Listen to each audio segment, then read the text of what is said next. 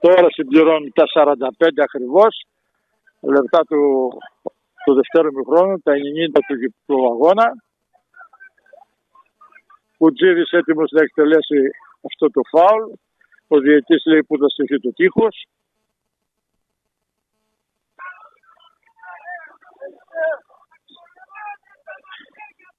Περιμένουμε.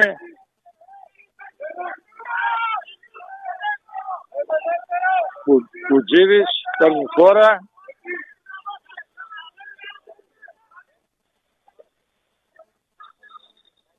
Το εκτελεί στο σημείο του πέναλτι, κεφαλιά και γκολ.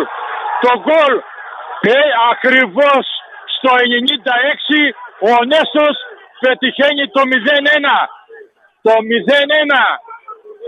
στις καθυστερήσεις του παιχνιδιού μπαίνει το γκολ, μπαίνουν όλοι μέσα αναπληρωματικοί προπονητές γυμναστές και πανηγυρίζουν.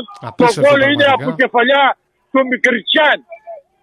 Μετά από το κόρνερ του Κουτζίδη, ο Μικριτσιάν με κεφαλιά στέλνει την μπάλα στα δίχτυα του Αρβανίτη κάνοντας το εθνικός νέστος 0-1.